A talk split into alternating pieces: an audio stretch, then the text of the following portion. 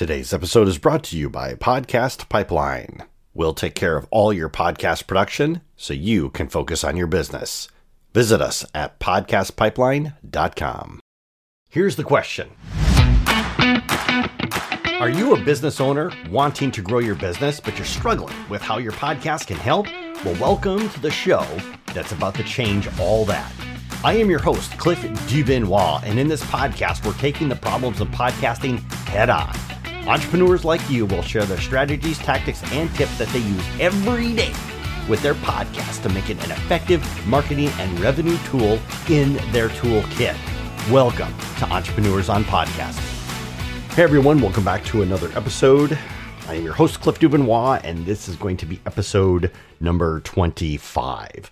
So I have a small confession to make. I wasn't actually going to record this particular episode. Over the last few weeks, there's been a lot of things that have been going on in my life. Uh, some of those include uh, some family issues. Uh, I was having some internal blocks that I was trying to work through. Uh, in my business, we had just launched this new service, so we have been working very hard to try to get new clients. And on top of all of this, I decided to be absolutely crazy and bump up our release schedule to start doing three episodes per week, which is more work for me and more work for my team. Now, when it came time to do this particular episode here, I just couldn't seem to come up with a topic. Every time I would sit down and look at my screen and my cursor would blink at me, I couldn't make any ideas come out of my head for some reason or another and i would look at the show notes from previous episodes and trying to think about what i could what it is that i could talk about right? What is it that's really important for me to get behind the microphone and be able to share this you know these wild words of wisdom so to speak and what I would do is I would stare at the screen for maybe five or 10 minutes. And all of a sudden, I would have all these little emotions creep inside of my head and, like, oh, you could be working on this, you could be working on that. So I said, you know what? I'm going to bump this off until tomorrow. Well, uh, there's a problem because yesterday I realized there were no more tomorrows. Today was the day that an episode was going to be released. Now, this is exactly the reason why I tell my students in my Podcast Accelerator Challenge class that they really need to have episodes recorded and in the can, so to speak making sure that they never find themselves in a position where it's the day before or the day of an episode is to be released and they don't have anything ready to go because then that puts all kinds of pressure on them. Well, I still didn't have an idea yesterday, and a good friend of mine, Charles, called me and said, "Hey, why don't we uh, why don't we get together and we'll have uh, dinner and a couple drinks?" And I thought, you know what, this will be great. It'll give me a chance to to get out and kind of clear my head a little bit.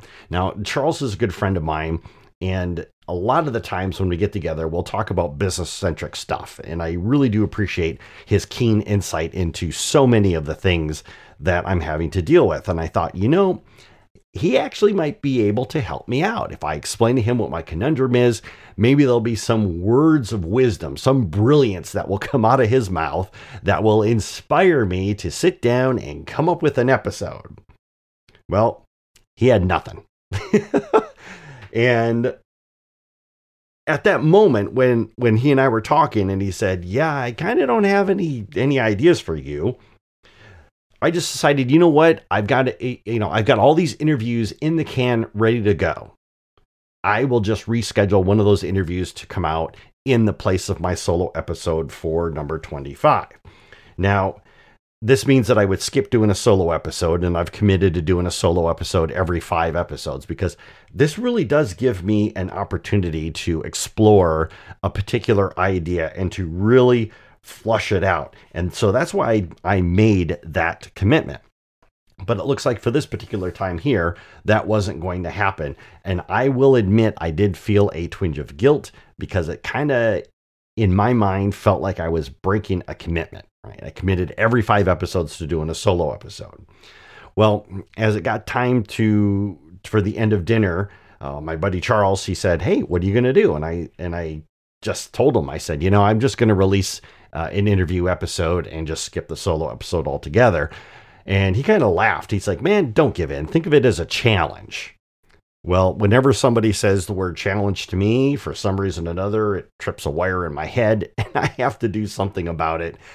So I get into my car and I'm driving on the way home and I started really reflecting on everything that had happened over these past few weeks that put me into this position where I didn't have an episode ready to go. Because this is a common thing among podcasters out there. We get ourselves into this position where we've got an episode to produce or whatever, and even the best of us have been there where we just didn't feel like doing it or we didn't have an idea or whatever it is that we wanted to start blaming on other people.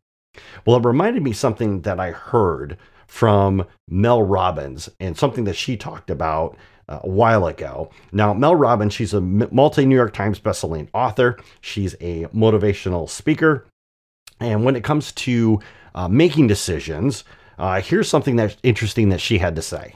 Researchers at the University of Waterloo and the University of Michigan have studied how people make decisions, and they've discovered something really interesting. If your friend is facing a problem, when you have to make decisions on behalf of your friend, you tend to think from multiple perspectives, you think about multiple outcomes, and ultimately you make a much better decision. What they found in research, though, is if they put you in the exact same situation, facing the exact same thing that your friend is, you're not able to be so objective because you're emotional and you don't make that great a decision.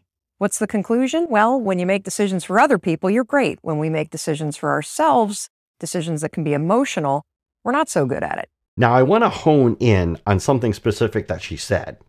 People don't make the best decisions for themselves because there's an emotional factor that comes into play. Now, when I think back over the last few weeks of what was going on, there was definitely a lot of different emotions that were happening in my life from being stressed out to feeling overworked and then, you know, on the flip side of the coin, you know, I was having several meetings with with potential clients and so I was like feeling like really truly alive.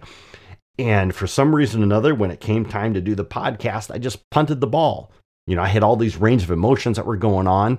And rather than just stand up and say, you know, I'm just going to do something, I decided to punt the ball rather than tackle the issue head on.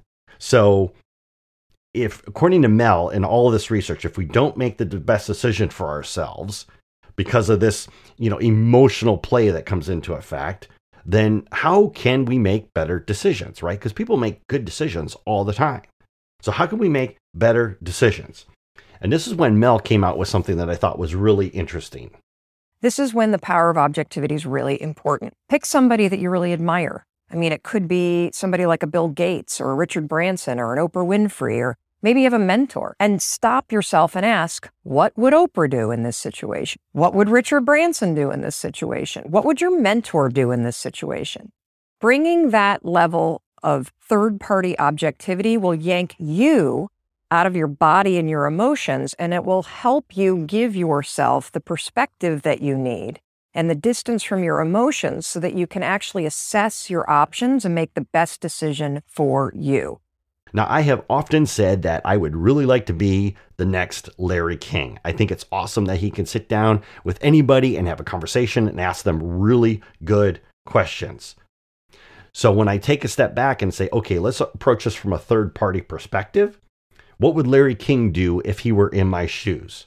I mean, would he call up the network and say, hey, you know what? I couldn't come up with any ideas for tonight's show, so I'm just not going to do it? Uh, no, he wouldn't do that, right? You know, contractual agreements and plus, you know, his reputation, all this other stuff. He would jump in front of the microphone and he would riff something out. Even if he had to sit there and look at the screen for an hour, he could produce something. But was it because he wanted to? Eh, maybe. Probably because he had to. So for me, all of a sudden my head got screwed on straight because I realized that this was something that I had to do. Right? It wasn't an option to punt anymore. So when I rattled this around in my head, I remembered that I was like, you know, this actually impacts one of the most important aspects of online marketing. That is consistency. Right? My decision to punt my episode off would obviously impact the consistency with the release of these episodes. And so I remembered a, a, really good interview that I had with David Barnett, and he's the host of the Small Business Deal Making podcast. Here is what he had to say about consistency. And I'll tell you the number one thing, the, the most important thing, no matter what you're doing, whether it's YouTube or strictly audio podcast, is consistency. Um, yes. You will get an audience of people who are looking for you. And I, I know this because I do it myself. There's a podcast that comes out every Tuesday just after supper, my time. And there's one that comes out every Saturday morning before I wake up. And every Wednesday morning and every Saturday afternoon, I'm looking for those new episodes because I'm an avid follower of those two programs. And whatever your commitment is, whatever you've decided is your schedule, you need to stick to it and you need to be consistent. He's absolutely right. My audience is looking for me. That is so true. And when you're releasing these episodes, when you make these commitments and you don't break these commitments, per what David was talking about there, this is how you grow your audience. And the importance of growing your audience means from your audience are going to come your clients, are going to come your customers. So then I took a step back and I thought, you know what? Maybe I'm just making this too hard on myself. Right? Maybe I'm making a big deal out of this. Like I'm I'm thinking that I have to you know, produce something that's like awe inspiring and, you know, but it's going to make people go, oh my God, this is the best thing ever, right? Well, it reminded me of uh, a conversation, something that Julie Traxler said. Now, Julie is the co host of the Biz Quick podcast, and here's what she had to say about this. And, and the one thing that we've been really good about since starting the business, SB Pace, is consistency on things, right? So when we commit to something, we figure out what that's going to look like long term and we are very very consistent and that consistency is so important right as this is one of my favorite um, quotes from tim grover where he says winning is boring right? It's boring. Like the act of being a successful business owner is boring. You're doing the same things every single day. You have to be really consistent. So consistency it's nothing that's glamorous. Actually it's pretty boring. But you know what? It is showing up. And the more that I show up, the more opportunities that I can create for myself. My audience grows, they find me, they get used to these episodes that are coming out. And these opportunities come only after a foundation of trust has been built. And for every episode that I produce and put out there, it becomes one more brick in that foundation. So now, as David pointed out, the more bricks in your foundation, the more your audience grows, the more your business grows. And from what Julie said, the more bricks that are in that foundation, the more success you will see. It's not exciting, it's not glamorous, but it's the consistency that moves your business forward. So, just making this episode has been a very powerful reminder for me because in the online world, consistency is king. Showing up, playing the game, even if I don't feel like it, because you know what? If I don't show up, I can't win. And that's something that I refuse to tolerate. Thank you once again for listening, and I'll catch you in the next episode. Hey everyone, I want to let you know that enrollment for our free five day Start My Business podcast challenge is officially open. If you're an entrepreneur and you're thinking a podcast would be a great way to grow your business, but you're not sure how to start one, then this challenge is for you. This challenge is designed by entrepreneurs for entrepreneurs. Now, within the five day challenge, you'll go from ground zero to having a fully operational podcast that you can use to start growing your business. I'll be sharing with you simple tips and tricks that took me years to learn that will prevent you from spending hours on one episode.